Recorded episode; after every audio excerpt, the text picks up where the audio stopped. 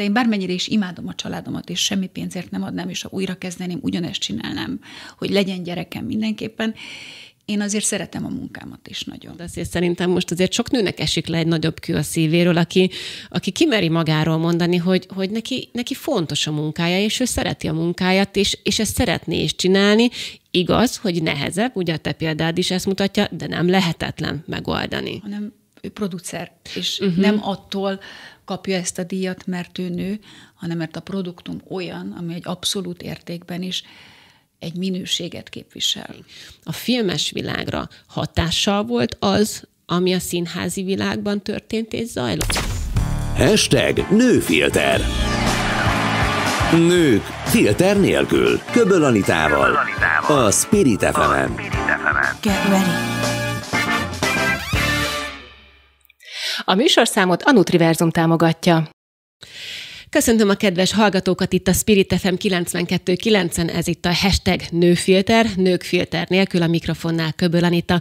Stúdióban pedig mai vendégem kapitány Diószegi Judin, akinek millió egy titulusa van, már is mondom, producer, kreatív producer, showrunner, forgatókönyvíró, cégtulajdonos. Szervusz Judit, sok szeretettel köszöntelek! Nagyon szépen köszönöm a meghívást. Melyiket szereted ezek közül a titulusok közül leginkább használni? Melyikre jó, hogyha hivatkoznak rá, hogy azt mondod, hogy az úgy igazán te vagy? Hát alapvetően azt gondolom, hogy a producer az, ami így most ebben a nagy zsákban így mindent egyszerre lefed. Tehát mondjuk a producerség, igen. Jó, ennek azért örülök, mert hogy a mai témánk az az, hogy a nők a filmiparban, és akkor ez kifejezetten ahhoz kapcsolódik, bár aztán arról is fogunk beszélgetni, hogy ez mennyire film, mennyire televízió, mennyire valami sokkal extrább, mire gondolhatunk úgy hirtelen, hiszen kezdjük is akkor egy pillanatra azzal, hogy producernek lenni, az minden esetben kizárólag azt jelenti, hogy ő hozza a pénzt, mert szerintem a, a köztudatban ez van a producerekről. Igen, azt hiszem, hogy a köztudatban van egy ilyen téves kép, hogy mint egy Dagobert bácsi egy hatalmas bőröndel megjelenik a producer egy adott ponton, és, és kiosztja a pénzt, és gyakorlatilag csak financiálisan uralja a produkciót, de ez alapvetően nem így van. A producerenél egy sokkal összetettebb munkakört jelent. Az nem csak azt jelenti, hogy megteremti a financiális hátterét, hanem, hanem ennek a kreatív csapatot is összehozza, döntéseket hoz, hogy mi valósuljon meg, milyen produkció valósuljon meg, kikkel valósuljon meg, és hát nyilván nem utolsó sorban az, hogy miből. A döntések egy produkció létrejötténél kizárólag odáig szólnak, míg összerántod a csapatot, és utána mindenkire rábízott, hogy a saját területén a legjobbat hozza ki belőle, vagy azért te szereted azt is irányítani, vagy egyáltalán producerként lehet-e azt irányítani, hogy hogyan alakuljon az adott produkció? Ez egy permanens kontrollt jelent. Tehát nem ér véget a producer munkája onnantól, hogy, hogy az első csapó megtörténik egy forgatáson. A producer munkája gyakorlatilag a nulladik ponttól egészen odáig, hogy adásba került az anyag, az egy folyamatos munkavégzést jelent, és egy folyamatos ellenőrzést. És most az ellenőrzés nem feltétlenül egy nagyon szigorú, ilyen tanáros ellenőrzésre gondolok, de egy producer kint van a forgatáson, hogyha módja nyílik rá. A producer folyamatosan tartja a kapcsolatot a kreatív alkotókkal, pláne ha ő is az egyik, Uh-huh. illetve a színészekkel, illetve a vezetős táptagokkal, nem csak a vezetős táptagokkal. Ez egy nagyon összetett szituáció, amiben folyamatosan jelen kell lenni. Neked a kezdetektől szerelem a filmezés és a filmipar? Mert azt gondolom, hogy egyik olyan területe a világunknak és a, a munkaköröknek, amiben úgy, úgy belezúg az ember valahol a tinédzser korában, és onnantól kezdve megállíthatatlanul a részévé válik. Nálad ez hogy volt? Egyáltalában nem. Nem mondod komolyan. Én voltam az a, az a típusú kislány, akinek mindenhez volt érzéke, de semmi nem voltam olyan nagyon kiemelkedően tehetséges. Tehát ügyesen írtam, ügyesen rajzoltam, szerettem a történetet, történelmet, akkor arra gondoltam, hogy valahogy az irodalom történelem irányába valamit csinálok. Egészen véletlenül estem bele a filmezésbe még fiatal lánykoromban, amikor főiskolára jártam, és, és ott elkezdtem skripterkedni. Akkor Pusztán a főiskolai pénz. végzettséget se ez irány semmi egyébként? nincs hozzá. Tehát még a gyakorlatodat se ott végezted, ahol kellett semmi, volna. Semmi közöm. Én belkereskedelmi közgazdásznak tanultam, tehát nekem még csak, hát mondjuk a közgazdász az mondjuk nem teljesen idegen a dologtól, tehát az Excel táblázatok, költségvetés, kimutatások készítése, tehát az mondjuk segít Hát mert a, a végétől, helyzetben. ahova most arra eljutottál, de ahhoz azért elég sok év van már mögötted a szakmában, hogy most már egy Excel táblákat kelljen gondolom saját magad miatt és a produkció miatt töltögetned. Hát semmi közöm nem volt az egész, ez véletlenül kerültem ide, a főiskola mellett keresett kiegészítésként, hogy, hogy valami történjen. Én estire jártam, engem nem vettek föl nappalira, mint édes titok. Ráadásul a jogra jelentkeztem háromszor. Ó, az kemény, jó, én is jelentkeztem oda. Igen, hát mivel nem lettem jogászból, nyilván az eredmény is magától értetődő, hogy ezt milyen sikerrel vettem ezt az akadályt, és, és meg, meg, meg kell neked mondjam, hogy, hogy ott varázsolódtam el. Ültem, emlékszem, egy reklámfilmeket, ez hozzátartozik az igazsághoz, én a legelején reklámfilmeket csináltam tömegével, és, és ott, ott egyszer ültem egy, egy bevilágított díszletben, vaksötét késő éjszaka volt, ez egy ilyen cirka 28 órás forgatás volt, és besütött a nap vaksötétben. Tehát olyan volt a világítás. Úgy volt kitalálva, hogy egy nappal irodát kellett világítani az operatőrnek, és ámultan néztem, hogy, hogy ez maga a varázslat, meg a csoda. Tehát tényleg lenyűgözött, viszont akkor abban a minutumban jött az az igazi szerelem, ami azóta is itt tart a szakmában? Ez nagyon érdekes, mert hogy egyszerűen elkezdtem szeretni, amit csináltam, tehát a skripterkedést, aztán első asszisztens lettem, és nekem soha nem voltak ilyen, ilyen nagyon konkrét terveim az életben. Én, én, nekem talán az az előnyöm is, hogyha jön egy lehetőség, akkor azt, én, akkor azt meg tudom ragadni, és tudok élni a lehetőséggel, hogyha az mondjuk egy, egy esik azzal, amit magam is szeretnék csinálni. De valójában, ha nagyon őszinte akarok lenni, akkor én úgy itt ragadtam uh-huh. az mhm. elején. Olvastam, hogy te azért szakmailag végigjártad azt a bizonyos szamárlétrát, amihez szükség volt ahhoz, hogy ma már önálló céged is legyen, és hát nagyon komoly feladatkör az, amit te ellátsz végigmentél az évek alatt, és akkor aztán jött egy adott pillanat, amikor felkértek egy produkciónak a lány producerjévé. Na, ott a kettő között mi történt igazából, hogy ahhoz, hogy valaki line producer lehessen, mi az, amit megláttak benned, mert gondolom, hogy felelősséget is rátestáltak ezáltal, valamiben biztos, hogy nagyon jónak kellett lenned, illetve mit jelent az a producerkedéshez képest, hogy valaki line producer. Ezt még én sem tudom, szakmán belül őszinte leszek hozzá. Ez a felelősségi hatáskörök leosztása. Tehát a line producer, ez valójában a gyártásvezető és a producer között van. Ha most nagyon le akarnám egyszerűsíteni, akkor egy, egy produceri asszisztens, tehát aki nagyon sok feladatot ellát. Az hozzátartozik, hogy amikor én line producer voltam abban az ominózus produkcióban, akkor valójában a produceri feladatokat láttam már uh-huh. akkor is. Tehát fölöttem már úgy nem volt senki, csak valamilyen okból kifolyólag ez a titulus esett akkor ki a dobozból és került rám. De akkor én már nagyon régóta úgy végeztem egyedül munkát, hogy valójában nem tartoztam elszámolással már, már senkinek a megrendelőn kívül. És mikor jött ez a felkérés, akkor egyszer csak valaki megcsörgette a telefonot, nem, és nem, azt mondta, ezért hogy... ez hozzátartozik az igazsághoz, hogy ez ugye cégen belül volt, ugye az én férjem kapitány Iván, és akkor ő megalapította a Filmszervíz Kft-t, és ott született egy, egy szitkom sorozat, aminek én voltam már akkor a lány producere. De az, megmondom őszintén, az már egy picit olyan magától értetődő fejlődési szint volt, hogy akkor ott, ott én már nem csak egyszerűen gyártásvezetőként funkcionáltam, hanem egy nagyobb felelősséget kapva, jobban belefolyva a kreatív folyamatokba, már ez is lehettem. Ami a filmkészítésben nem látható, mert a kamerák mögött van, de azért, hogyha esetleg valaki backstage-et készít, akkor szoktuk látni, hogy mind az operatőr, mind a technikusi személyzet, mind a világosítóktól kezdve, akár a rendezőkön át, ez egy nagyon-nagyon maszkulin közeg mennyire kellett magadat férfias tulajdonsággal felruháznod ahhoz, hogy itt a te szabadnak mindig hitelt és bizonyosságot adjanak, és úgy tud átadni a kéréseidet és az elképzeléseidet, hogy abban te magad egyébként ne veszél el nőként és Juditként. Nekem ezzel sokat gondolkoztam, amikor jött ugye a felkérés, hogy erről a témáról beszélgessünk, és, és gondolkoztam rajta, hogy érte valaha bármilyen hátránya miatt, hogy én mondjuk nő vagyok, és mondjuk nem vagyok egy túl jelentős mérettel rendelkező nő, tehát hogy a fizikai adottságai mondjuk nem feltétlenül mondjuk feltétlenül adottak ahhoz, hogy jelentőség teljesen tudjak fellépni bizonyos komplikált szituációkban, de hogy azt gondolom, hogy, hogy, hogy a hitelességem múlik minden. Uh-huh. És akkor onnantól fogva az, hogy te nő vagy, az, az egy mellékes kérdésé válik. Tehát, hogyha én hitelesen képviselem az én szakmai tudásomat, hitelesen képviselem azt, hogy mit szeretnék, ha határozottan tudom ezt kommunikálni, artikuláltan tudom elmondani egy helyzetben a véleményemet és a kéréseimet, akkor itt ez nem jelent hátrányt, de abban teked tökéletesen igazad van, hogy alapvetően a filmgyártás az egy maszkulin világ, hiszen ha most körbenézek, most pont gondolkoztam, amikor jöttem ide felé, hogy tehát mondjuk a kamera csapatban mondjuk fókuszpullert, vagy segédoperatőr, tehát lasszóval is alig lehet fogni nőt, vagy a világosítóknál, de mondjuk az egy erős fizikai munka is. Tehát, Igen, tehát az iszonyú ért... nehezek ezek a holmik, amit sokszor mozgatni hát, kell. Meg állni kell, meg cipelni kell, tehát hogy azért az egy másfajta hozzáállást és habitust igényel, tehát ahhoz kell egy fizikai erő.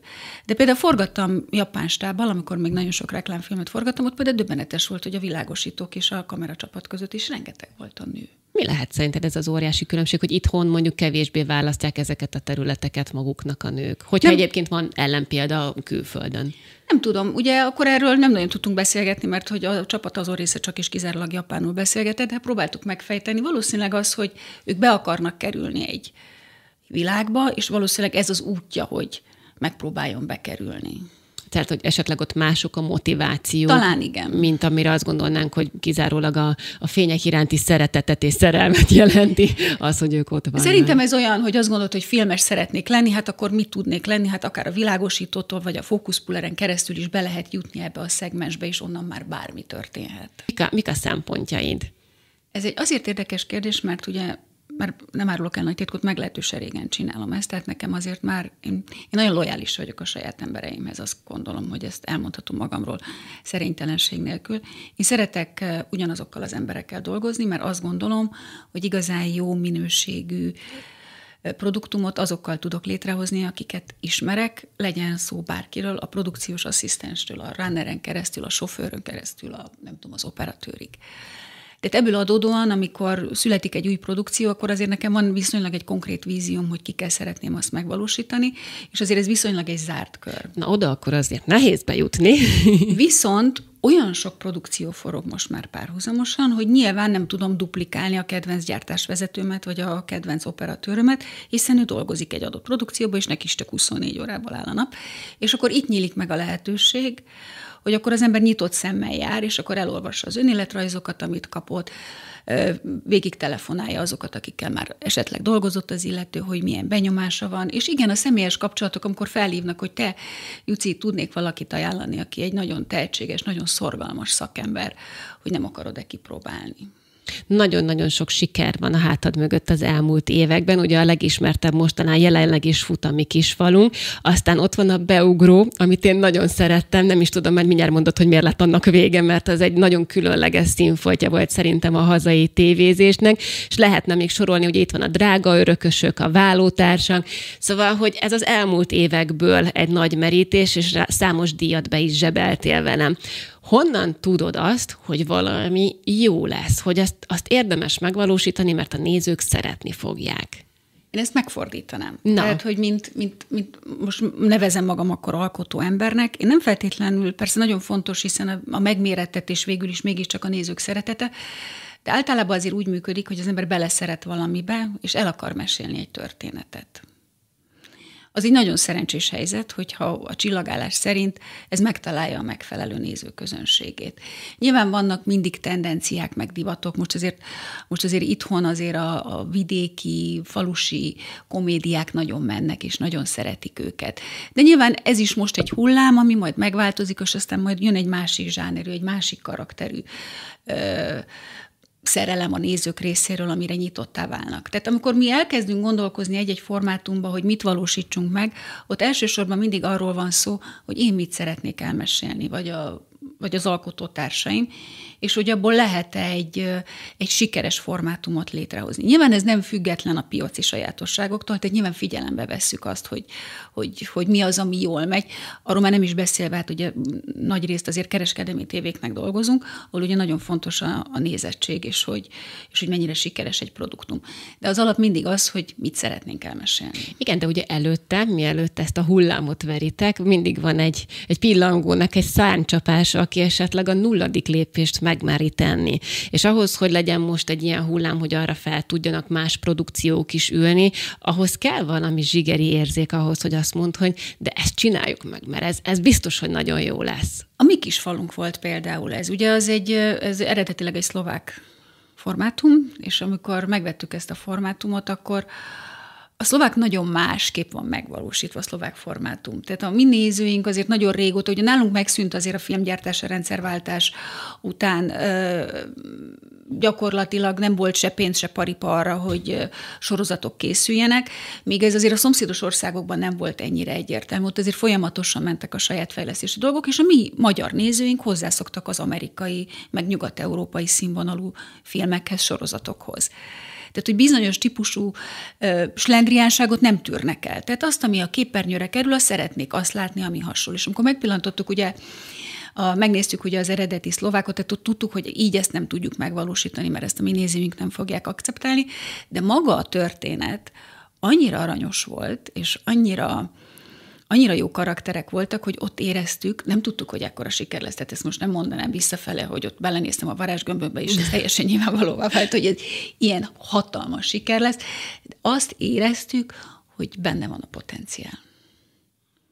És akkor minden áron, tehát hogy azt mondtátok, hogy ehhez azt kerestek egy partnert magatoknak, Gyakorlatilag beraktuk saját pénzünket, illetve akkor már ugye létezett a Content Factory, akkor úgy döntöttük, hogy megfinanszírozunk saját magunk a pilotot, Ugye azon is nagyon sokat tanultunk már a későbbiekben, hogy hogy kell egy pilotot elkészíteni. Ma már nyilván nem így csináljuk, de akkor teljesen leforgattuk azt a 45 perces epizódot, hat napig vagy öt napig forgattunk Pili Léleken, és akkor megmutattuk a csatornáknak és nagyon hittünk benne. De nagyon rögös volt ám az út, tehát ez nem volt egy ilyen, mint kés a Győzködni kellett egyébként a csatornát például, hogy feltétlenül akarják ezt a sorozaton? Nagyon, hitt, nagyon hittek benne, hogy ez lehet jó, de nagyon más volt. Ugye a vállótársakkal kezdődött ugye ez az egész reneszánsz a, a, a, a sorozatoknak, illetve hogy a magyar nézők igenis szeretik a magyar tartalmat, és, és, és, és, és vágynak rá, és van rá, van rá kereslet, de azért ez nagyon más, mint a vállótársak. Tehát ez homlok egyenest más.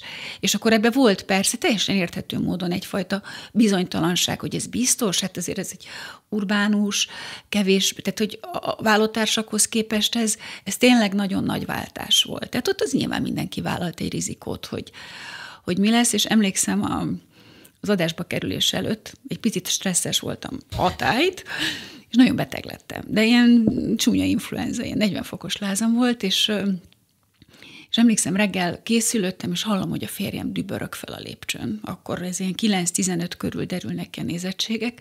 Ha jól emlékszem, pont csütörtökön ment, mert akkor még nem hétvégén ment és hát rettegtem, hogy mit fog mondani. Tehát akkor már mindenféle szenáriót végigjátszottunk, hogyha ez nem sikerül, akkor elmegyünk bolgárkertésznek, vagy bárminek, de van, akkor valami másba kezdünk.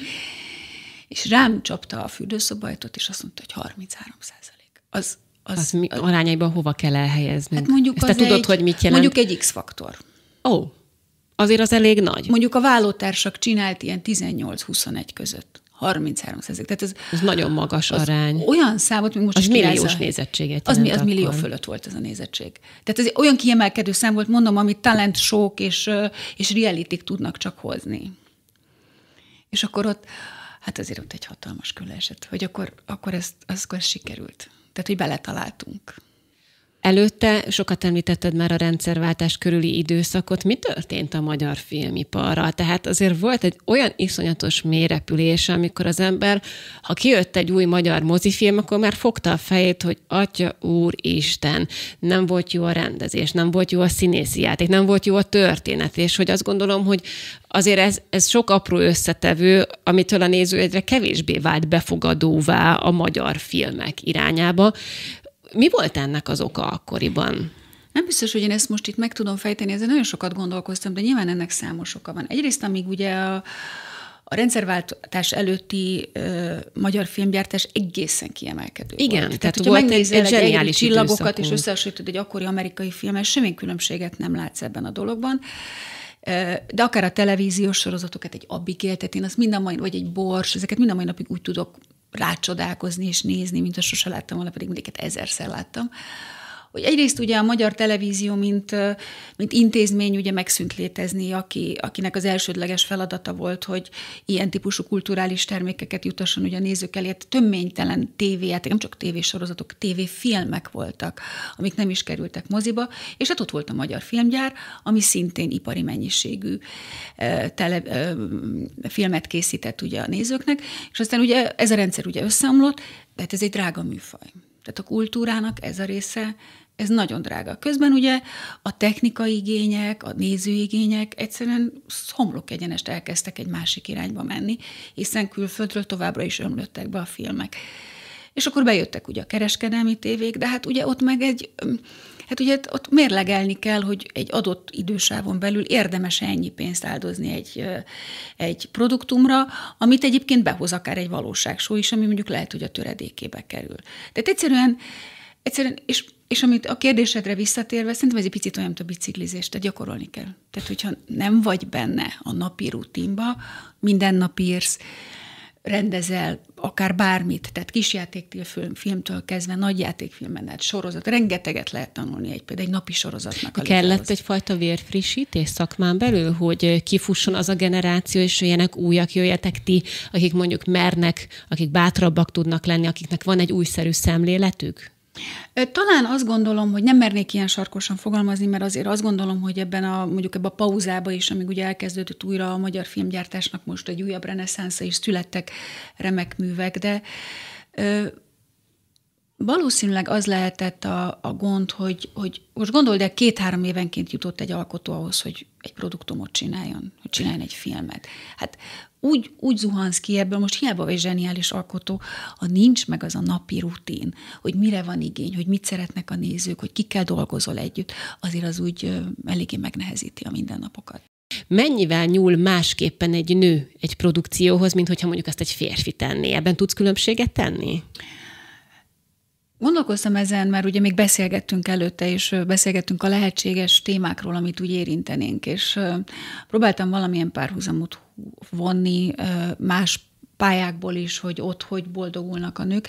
Egy picit ahhoz tudnám hasonlítani, mondjuk, hogy a 100 méteres síkfutás, ugye van férfi szám, meg női szám. Nyilván a férfiak a saját fizikai adottságukból kifolyólag gyorsabban futnak, mint a nők. Tehát ezt itt szét kell választani. Például az élsportnál, hogy az nem, nem, nem ugyanazon a pályán futnak.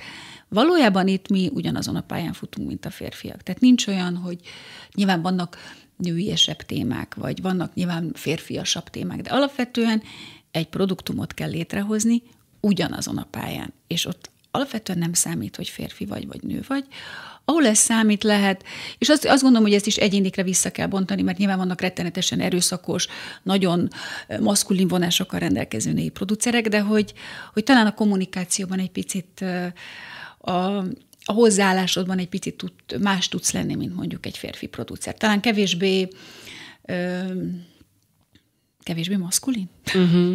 És milyen életformát, vagy milyen létformát követel meg ez a szakma tőle? Te is egy kétgyerekes anyuka vagy, tehát gondolom, hogy valahol az anyaságot is el kellett tudnod ebbe helyezni, miközben a filmezés tudjuk, hogy nem az a típusú munka, mint egy irodai munka, hogy bemész reggel nyolckor, és délután négykor le tudod tenni a tollad.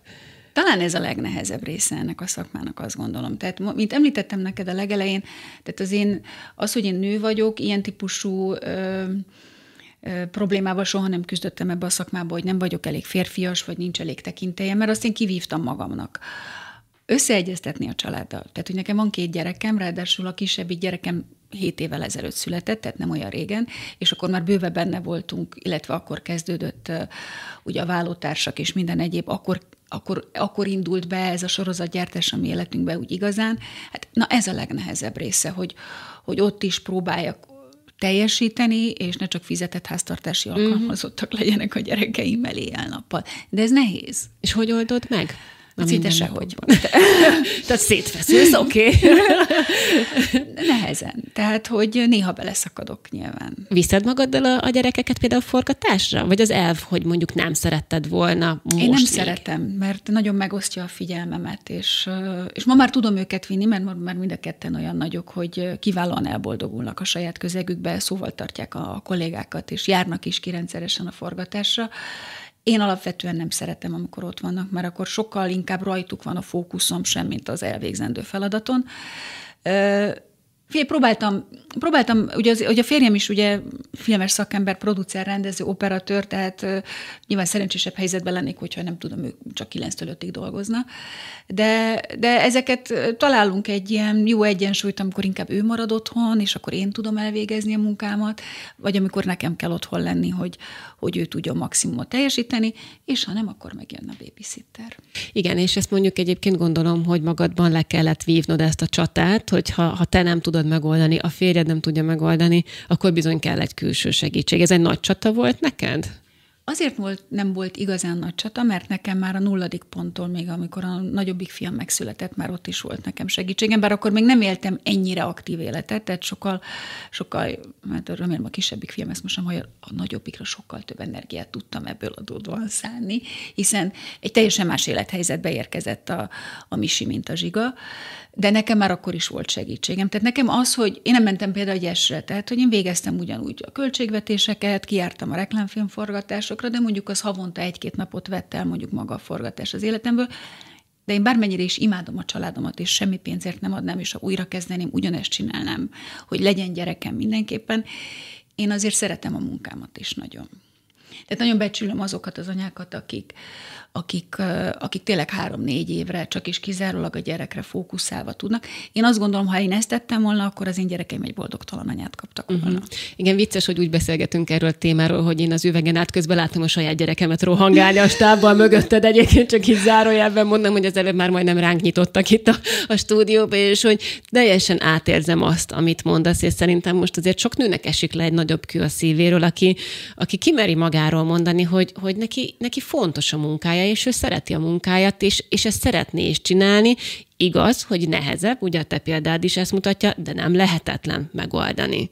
Én, én azt gondolom, hogyha, tehát, hogy nincs lehetetlen helyzet, tehát nyilván ez most azért egy közhely, de tényleg úgy gondolom, hogyha az ember szeretne megoldást találni egy, akár egy ilyen élethelyzetre, hogy el tudja végezni a munkáját, de közben ne sérüljön a családja is, akkor, akkor meg kell találni azt a megoldást. Mert szerintem egy gyereknek nincs rosszabb, mint ha kap egy végtelen boldogtalan, frusztrált anyát, aki úgy érzi, hogy nem itt kéne lennie, és nem a 72. mesét kéne olvasnia, hanem, hanem valami másban is kiteljesedni.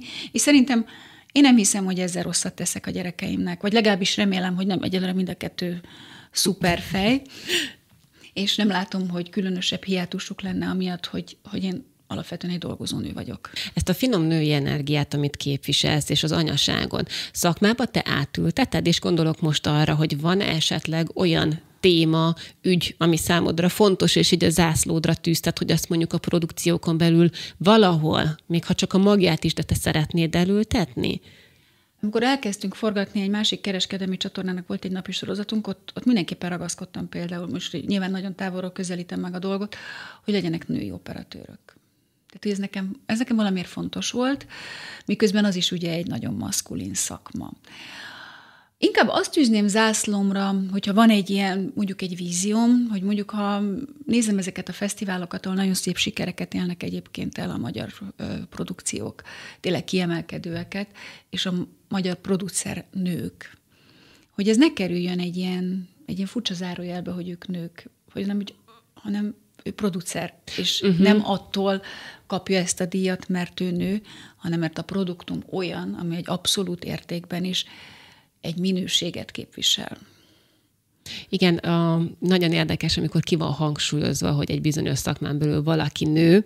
Nem akarok diszkriminációról beszélni, de mégis az ad neki valamiféle nyomatékot, valami jelentőségteljes státuszt, hogy vajon, hogy az pozitív vagy negatív, azt most nem is biztos, hogy dolgunk megítélni, de mindenképpen megkülönböztet, és ez egy nagyon érdekes érzés. És hogy ha lenne mondjuk egy ilyen zászlóm, amire, tehát hogy ezt, ezt nem szeretném, tehát hogy mert akkor mindenképpen, ha már szóba kerül, és, és mellé kerül az, hogy ő, mint producer, vagy mint, vagy mint rendező nő, került egyfajta helyzetbe, és kapott egy díjat, az, nekem van egy pici pejoráló felhangja, mert akkor oda kerül, mert hogy mihez képest azért kaptam, mert hogy nő, vagy tehát attól, nem attól kapott díjat, hogy nő, vagy hogy nem nő, hanem mert az, a, az az aktuális projekt, ez megérdemelte, és ez egy olyan kiemelkedő minőségű termék lett.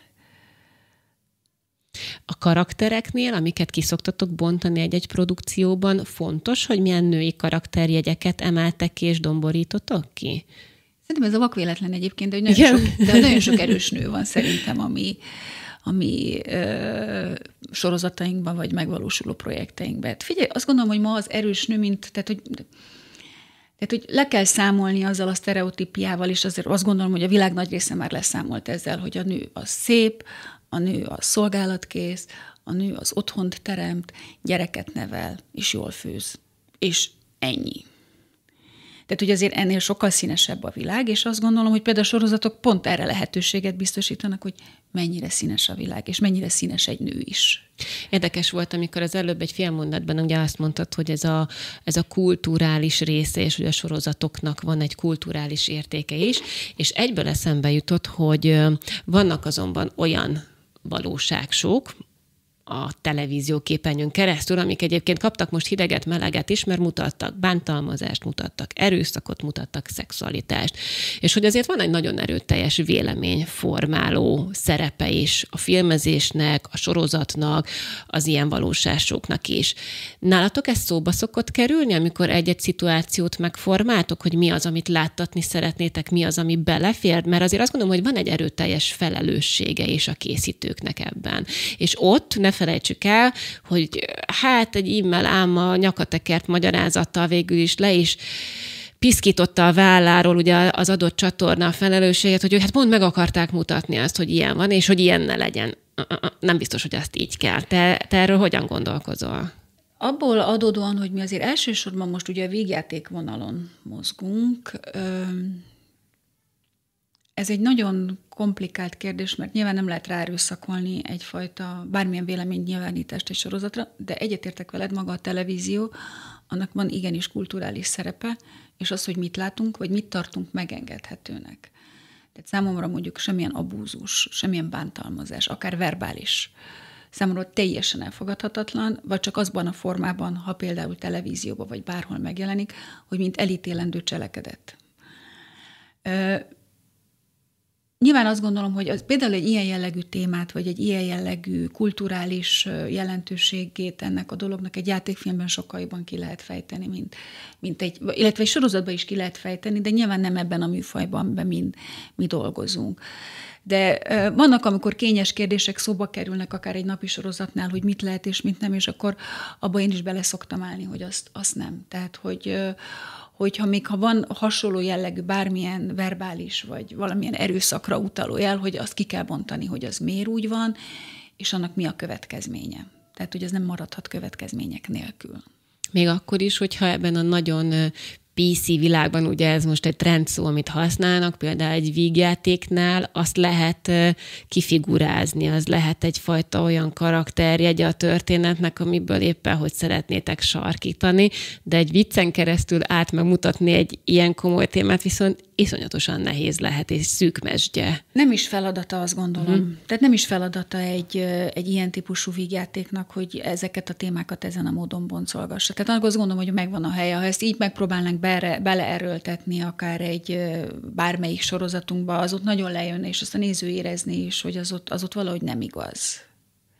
Tehát azt gondolom, hogy ennek meg kell találni a helyét és a formáját, ahol ezt jól lehet kommunikálni. El tudsz képzelni egy olyan valamikori nem is túl távoli jövőben egy olyan lehetőséget, mert vannak már erre kezdeményezések, hogy egy kizárólag női csapattal dolgoz együtt?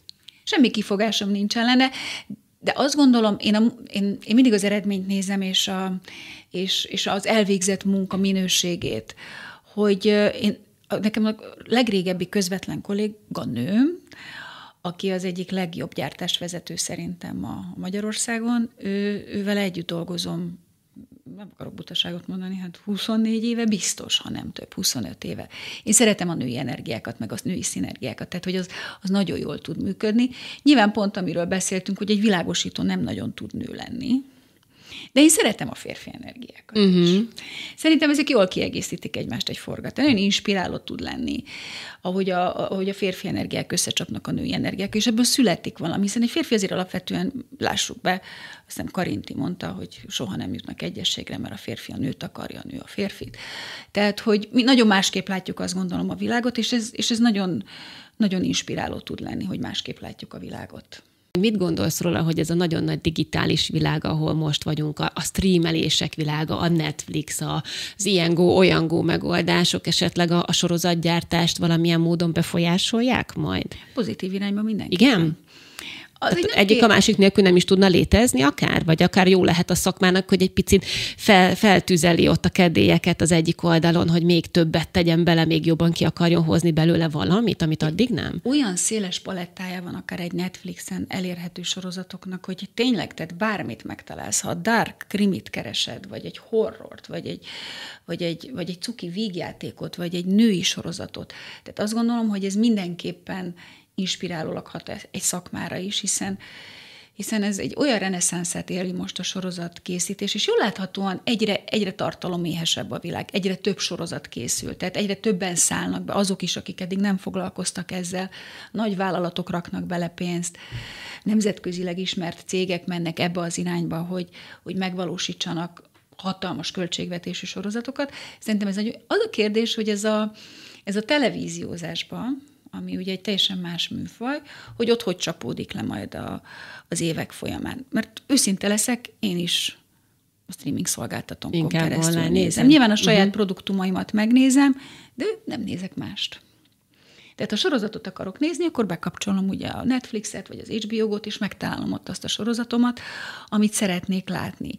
Hogy ez, hogy ez hogy fog megváltozni, hogy esetleg a televíziók is kialakítják még inkább ezt az online platformjukat, és ott teszik elérhetővé a sorozatokat, az egy jó kérdés, de azt nem gondolom, hogy attól, hogy ennyi szolgáltató van, ilyen széles a választási lehetőség, ez, hogy ez kontraproduktív lenne. Viszont hoz ki belőletek újat ez, a, ez az új világ, tehát akár a gyártási folyamatokban, akár a pénzszerzésnél, hogy egészen új aspektusait kell megvizsgálnotok egy-egy produkció elkészülésének ahhoz, hogy az ténylegesen meg tudjon valósulni? Ez sok, alapvetően technikailag egyre könnyebb ez a, ez a világ. Most teszem azt mondjuk, kimegyünk forgatni, és én látok egy autórendszámot, ami, ami nem kerülhetne be a sorozatba, mert nem tudom, jogi kérdéseket vet föl, az ma egy 15 perces munkával eltüntethető. Míg régen ez egy nagyon komplikált, és nagyon drága, és nagyon hosszadalmas folyamat volt. Tehát ilyen szempontból egy csomó technikai könny, a digitális technika beérkezett, hogy már nem filmre forgatunk. A, a pénzszerzés ugye itt azért mi megrendelés, tehát általában úgy történik egy ilyen, hogy vagy nekem van egy víz, illetve nekünk van egy vízióm, elkészítünk egy pilotot, amit megmutatunk a csatornának, amit aztán ő megvesz, vagy pedig megrendelésre készítünk produkciókat, amikor azt mondja a csatorna, egy ilyen típusú sorozatot szeretne tőlünk látni, és mi azt elkészítjük. Üm, attól, hogy ennyi minden van, az nagyon inspiráló, mert nyilván mindenkinek ki nem mondott vágya, hogy egyszer a Netflixen lássa a saját sorozatát, vagy valami hasonló. Van platform. arra ráció egyébként, hogy magyar sorozat vagy film felkerüljen oda? Miért is nem? Alapvetően persze van.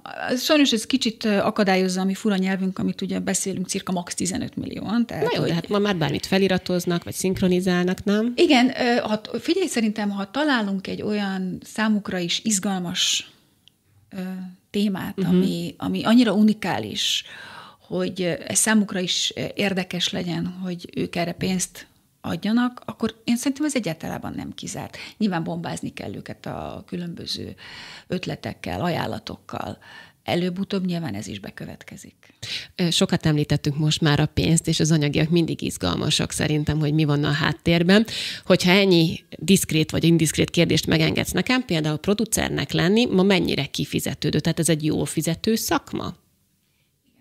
Abszolút, az kimondható róla. Igen, tehát most nyilván nem fogok most... Nem most akarok konkrétumokat nem, természetesen, nem, nem, csak figyelj, hogy egy karrier ma, szempontjából, hogyha valaki, maga nek ez is fontos. Maga a filmezés ilyen szempontból mindig is egy kiemelt fizetési rétegbe esett. Tehát a, a filmesek sose kerestek nagyon rossz, nem most azokról beszélek, akik reklámfilmeket csináltak. Nyilván két évenként vagy három évenként egyszer csinál valaki egy játékfilmet, tehát abból nyilván nem épít dinasztiát, de maga a filmezés az persze az tud kifizetődő lenni. Óriási, tehát óriási bukta is lehet, mert ugye a producernek azért financiális felelőssége is van az irányba. De hogyha jól csinálja a munkáját, akkor persze. Itt viszont nem a saját pénzedet kell befektetni egy produkció előkészületeibe, illetve elkészítésébe, hanem ugye mondtad, hogy befektetőket, szponzorokat is kell találnod és gyűjtened, nem? Vagy lehet ilyen is, olyan is, és vegyítve? Van, mind a kettőre van példa. Van, amikor a csatorna teljes egészébe fizeti a gyártási költségeket, és akkor köszöni szépen semmilyen sales tevékenységet nem igényel a gyártó részéről, és van a másik oldal, amikor a gyártásnak egy részét fizeti ki, és szíved joga, hogy behúzzál olyan támogatókat, szponzorokat, vagy, vagy bármilyen termék megjelenítést, amivel egyébként ki tudod egészíteni a költségvetést. Tehát ez sokrétű dolog. Tehát volt már olyan az mi életünkben is, hogy elvállaltunk egy produkciót x forintért, és azt nem sikerült annyiért megvalósítani. Hanem akkor duplája, triplája lelent?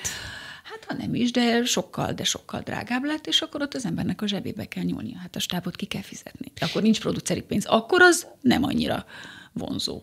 Akkor adja magát viszont a kérdés, hogy kinek és miért éri meg filmet, vagy bármilyen produkciót létrehozni, hol van benne a pénz. Mert ugye én azt látom, hogy van valami, amit ti létrehoztok, amiben beletoljátok, hogy az a valami nagyon jó legyen, de hol jön abból kifele?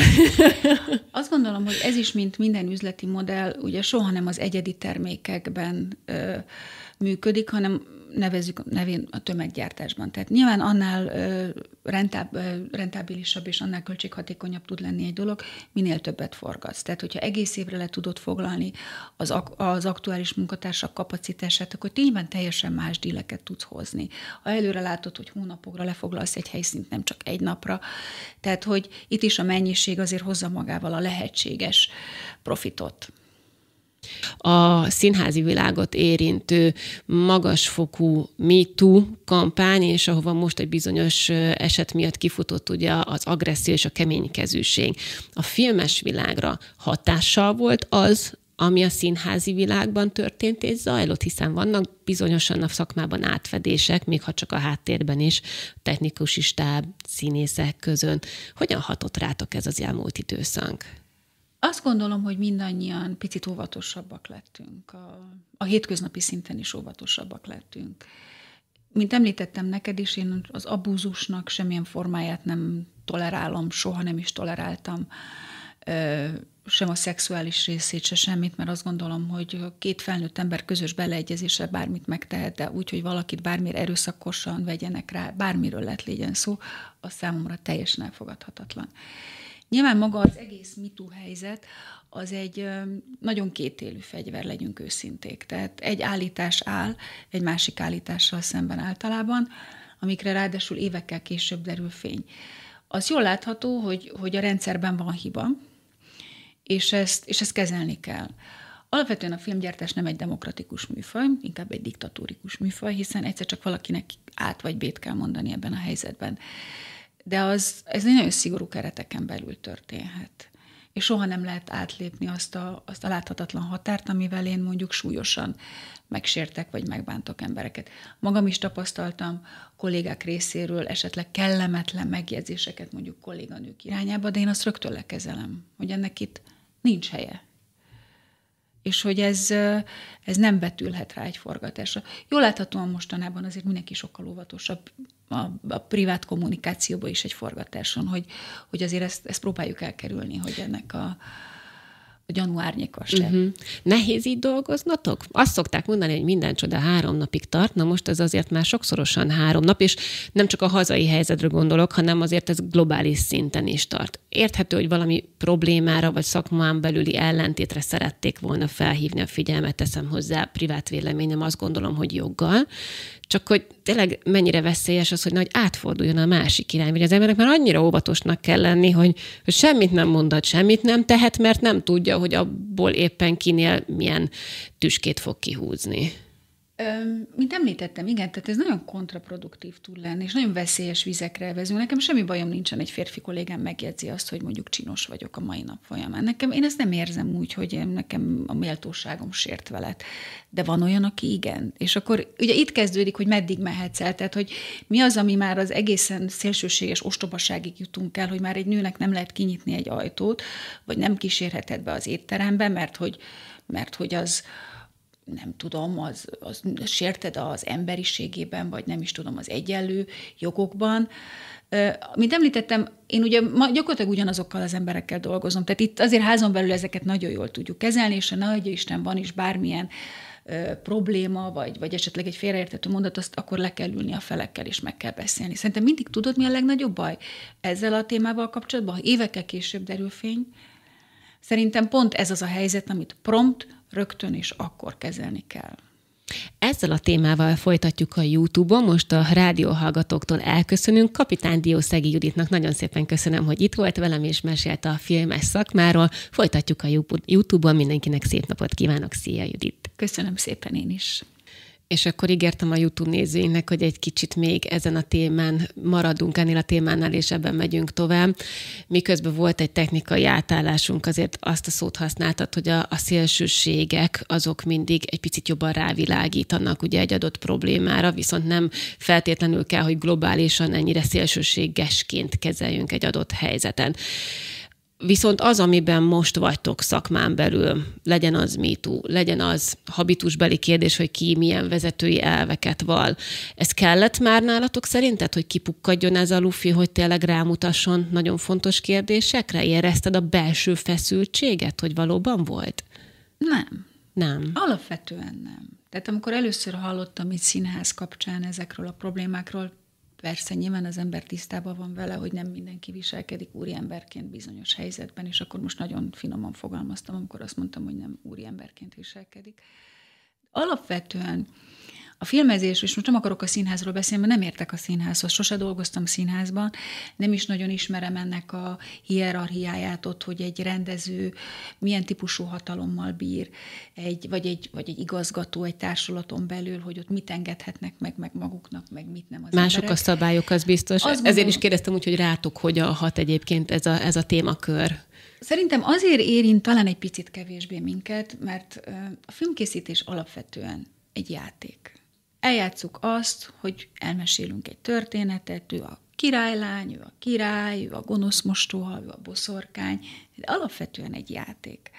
Tehát ez nagyon rossz hangulatban, nagyon bénító közegben, nyilván láttam már én is ilyet, de nem, nagyon nem lehet véghez vinni, és nem lehet végigcsinálni egy 120 napos forgatást úgy, hogy egyébként a mélyben ilyen elképesztő indulatok a forgatás azért jön, hogy ez nagyon jelen idejű, ugye? Tehát, hogy vagy kevésbé jelen idejű persze, mint a színház, ami egy megismételhetetlen, de ugye attól, hogy ott vagy összezárva nagyon sok emberrel, nem csak a színész kollégákkal, hanem a technikai személyzettel, tehát ezek a feszültségek mindig nagyon látványosan kipukkanak, uh-huh. és nagyon látványosan, de kezelve is lesznek. Tehát a mindenféle indulat nagyon hamar, nagyon magasra szökik, amiből aztán vissza tud kerülni egy ilyen a békés origóra. Neked kellett már rendet tenni egyébként egy, egy ilyen szituációban, mert hogy nem. Hogy nem, már nem is folytatom a kérdést, mert láttam az arcodon. Hát, hogy, de nem is feltétlen a MeToo-hoz kapcsolódott, de hát persze. Hát figyelj, amikor együtt dolgozol 150 emberrel, akkor óhatatlanul hibáznak, mindenki hibázik, óhatatlanul találkozol érthetetlen reakciókkal, és hát azért a producernek mégiscsak az a feladata visszatérve az előzőekre, hogy adott költségen belül, adott idő, rendelkezés álló időn belül végre létrehozzon egy produkciót a legjobb minőségbe. De most is tele van oximoronnal, ugye? Hát mert mindenkinek más az érdeke, ugye nyilván produkción belül is. Nyilván a rendező szeretne sokkal több napig forgatni, nyilván a berendezés szeretne sokkal több pénzt kapni, és akkor ezt valahogy összegyúrni egy gombócá, hogy azért ez mégiscsak valahogy tovább pörögjön. Na akkor itt jön el egy érdekes kérdés, hogy tőled ez milyen ilyen pszichológusi képességeket igényel, mert hát az egyértelmű, hogy tudnod kell bánni, és jól bánni az emberekkel igyekszem jól bánni velük, de ezt nyilván erről most őket kéne megkérdezni, hogy ez nekem szokott-e sikerülni. Most abban a kényelmes helyzetben vagy, hogy senki nem fog tudni erre rácáfolni. Igen. Van, igen tehát alapvetően azt gondolom, hogy én viszonylag higgadt ember vagyok, és távol áll tőlem a nagyon szélsőséges viselkedési forma. Ezt a családomat nem kérdezhetjük meg erről, hogy ez így igaz, vagy nem igaz, de, de én próbálom higgadtan sok humorral kezelni a dolgot, mert egyébként már biztos elvitt volna egy lazasztrók, hogyha nagyon a szívemre venném az összes ilyen problémát. Nyilván neki, néha azért le, ledobom a láncot, persze, és én is tudok kiabálni, de ennek nagyon-nagyon szélsőséges helyzetnek kell lenni, hogy, hogy, hogy egy belőlem ez kijöjjön. Változtatott rajtad bármit egyébként az, hogy vezető nő lettél? Tehát tudsz különbséget tenni a személyiséged egy bizonyos szeretében mondjuk még a, a producerkedésed előtti időszakból és az azóta eltelt időszaknak köszönhetően, hogy mi az, amit kaptál ettől? Vagy éppen elvett belőled? Nem is tudom, azt, melyik kérdés inkább. Azt gondolom, és most lehet, hogy nem leszek ezzel nagyon szimpatikus, de szerintem vezetőnek az ember egy szinten születik. Tehát, hogy nem feltétlen válsz vezetővé. Tehát nem azt mondom, hogy soha nem, nem, nem voltam egy vezér személyiséges a gimnáziumnak, de, hogy, de volt bennem hajlam arra, hogy vezetni valójában azt, hogy egy probléma megoldó készséggel rendelkezel. Tehát, hogy látod azt mondjuk egy csapaton belül is, hogy mit lehetne jobbá tenni, hogy ez a bármilyen munkafolyamat gördülékenyebben menjen. Tehát alapvetően valójában csak azt gondolom, hogy felnőttem ahhoz, a, ami talán egy picit bennem volt mindig fülön csípterek egy pillanatra, látod? Mert az előbb, amikor a, a rádióban még arról beszélgettünk, hogy, hogy szeretnéd, ha szakmán belül nem lenne az különbség, hogy egy producer nőe vagy férfi. Itt, itt most egy picit kihallottam a szavaidból, amikor azt mondtad, hogy lehet, hogy nem leszek ezzel szimpatikus. Miért ne lennél? Hát szóval azért azt gondolom, hogy, hogy most azt függetlenül, hogy főnök, vezető, színésznő, vagy éppen egy titkárnő, azért vannak az embernek szkíjei, amivel, hogyha jól tudsz gazdálkodni és élni, akkor valójában magadat tudod megvalósítani. Mégis most, mintha egy picit magyarázkodnod kellett volna, emiatt érezted ezt te Igen, is? valójában tökéletesen igazad van ebben a helyzetben, csak tudod, hogy hol kezdődik a, az álszerénység, és hol kezdődik a magamutogató önbizalom. Tehát, hogy próbáltam ugye a kettő közé belőni magamat. Semmi ilyesmi nem volt, megnyugtatlak róla, jó? Szépen. Tehát, hogy így a teljes beszélgetésünk ideje alatt nem éreztem ilyesmire utalót. Tehát arra gondolok, hogy azzal Szóval az sose baj, ha az ember nagyjából tisztában van az alaphabitusával, vagy az alap, alapkészlettel, amivel rendelkezik az életben, ami, amit nevezhetünk tehetségnek, vagy bármi másnak, ami, amivel ő tud boldogulni. Tehát azt gondolom, hogy vannak habitusú emberek, akik tökéletes második, harmadik emberek, akik nagyszerű asszisztensek, és vannak azok, akik inkább a vezetés felé tendálnak, mert egyszerűen ez a habitusok ettől ők nem jobbak, rosszabbak, egyszerűen csak ilyenek. És azért mondtam neked, igen, hogy lehet, hogy ezzel akkor nem lennék annyira népszerű, de akkor népszerű leszek vele, Így, hogy igen, kérlek. azt gondolom, hogy én valójában belenőttem a bőrömbe. Mert egyébként ez egy olyan jó példa, mert manapság miért kell magyarázkodnunk amiatt, amilyenek vagyunk, amiben, hogyha jók vagyunk, akkor azt csináljuk. És ez, ez egy olyan nyomasztó érzés az embernek, nem? Hogy mikor tőlem például megkezdik, hogy hát mivel foglalkozol, és akkor így, hát, hogy így műsorvezető vagyok, és így tördelem az ujjamat, hogy most ez olyan, mint hogy én is azt érzem, hogy valamivel meg vagyok billogozva, hogy ott ezt szeretem, ez a szerelem szakmám, és ebben érzem jól magamat, csak mert mindig tud elkezdenek magyarázkodni az emberek, hogy jaj, ne haragudj, nem szoktam tévét nézni. Ez, ez, tehát ez a kedvenc. Imádom. A kedvenc. Sose nézek Igen, tévét. mégis mindig mindenki, mindig mindenki tud mindenről. Igen. Azt szoktam mondani, erre nem baj, ha nem itt dolgoznék, én se tudnám, hogy ki vagyok. Hát próbálom én is humorral kezelni. Nem leszel ettől különb, de jó leszel abban, amit csinálsz, és ez egy óriási dolog, hát az élet az erről szól, nem, hogy boldogan és jól éljük, és nem, nem kényszerűen, mert valamit muszáj csinálnunk, sose vezet jóra. Képzeld el, ugye beszéltünk erről az egész nőiségről, és most most jutott eszembe egy mondalat csak, hogy, hogy én a, nagyon fiatalon, amikor elkezdtem skriptelni, meg lettem első asszisztens, meg gyártásvezető, és emlékszem, a pillanatra ültünk valami vacsorán, már elmúltam 40, amikor ez történt, és kezded akkor éreztem, hogy most már a helyemen vagyok. Tehát nem kell magyarázkodnom amiatt, hogy túl fiatal vagyok, vagy túl szőke vagyok, vagy, vagy túl bármilyen, hogy, hogy 40 fölött kezdtem azt érezni, hogy, hogy, hogy, hogy most vagyok a helyemen. Hogy most, most, most, most vagyok abban a, abban a szituációban, amiben, amiben maximálisan komfortosan tudok létezni. Ez a személyiségbeli érettséget jelent, vagy, vagy egy szakmai utat, ahova eljutottál addigra? Valószínűleg sok mindent jelent együtt. Valószínűleg ez egyfajta egy, meg azt gondolom, hogy bizonyos típusú pozíciókat nagyon nehezen tolerálnak, és akkor visszatérünk az előző témánkhoz, nagyon fiatal emberektől. Bizonyos típusú vezetést, az például szerintem a férfiaknak jobban elnézik hogyha fiatalon vezető pozícióba kerülnek például, mint egy nőnek, és bár nem ért, mint említettem, semmilyen ilyen típusú inzultus a, a 40-es éveim előtt sem, de valamiért ott akkor éreztem azt, hogy, hogy megértem, mint szakmailag, mint emberileg arra, hogy az legyek, aki vagyok. És szerinted az miért van, hogy a, hogy a fiatalságból, a korból adódó pozíciót azt egy férfinak jobban elnézik, mint egy nőnek? Lehet, hogy ez csak belőlem fakadt, vagy, vagy én gondoltam így. Nem, talán... Szerintem ez globális, tehát én egyetértek ezzel talán a dologgal. a határozottság, talán, hogy a, hogy a, hogy a tipikus női szerepek, ez, tehát a, a, a, a tekintély, az erő, azért az nem szinonimái feltétlenül egy nőnek. Tehát az, azt gondolom, hogy talán ahhoz a társadalomnak is meg kell érnie, hogy akár elfogadjon egy fiatal női vezetőt is. És kell ezért küzdenünk szerinted? Tehát valóban igényli a társadalom azt, hogy minél több női vezetőnk legyen? Én szeretem a női vezetőket, minden. Tehát, hogy én, én, én alapvetően szeretek nőkkel dolgozni, de mint említettem, nagyon szeretek férfiakkal is dolgozni. Tehát én jó emberek, maradjunk abban, hogy én jó emberekkel szeretek dolgozni, és abban reménykedem, hogy a világ is abba az irányba megy, hogy hogy nem az számít, hogy valaki nő vagy férfi, hanem a produktum és az eredmény. És akkor onnantól fogva mindegy, hiszen akkor onnantól fogva mindenki számára nyílt, nyitott kapuk vannak, amin bemehet, függetlenül attól, hogy, hogy egyébként hova tartozik. Ez egy annyira gyönyörű megfogalmazása volt szerintem a teljes beszélgetésünknek, hogy, hogy ez a quintessenciája az elmúlt egy órának. Én nagyon szépen köszönöm neked, hogy itt voltál. Egy picit betekintést nyerhettünk a szakmádba, a, a te működésedbe, és hát sok-sok jó kis produkciót várunk még tőletek. Jó, hogyha most ennyire nagy lendülettel elindult a szakma egy jó irányba, akkor, akkor kérlek, hogy tűzd ezt is a zászlódra, és sok sikert kívánok nektek és neked. Nagyon szépen köszönöm, hogy itt lehettem, és nagyon élveztem minden percét. Ennek örülök, ezt jó hallani, ti pedig tartsatok velünk jövő héten is, hiszen akkor is lesz hashtag nőfilter, nőkfilter nélkül. Sziasztok!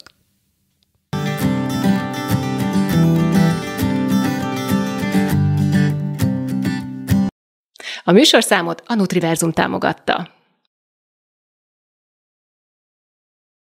A képi anyagot a Schnittman Pictures készítette.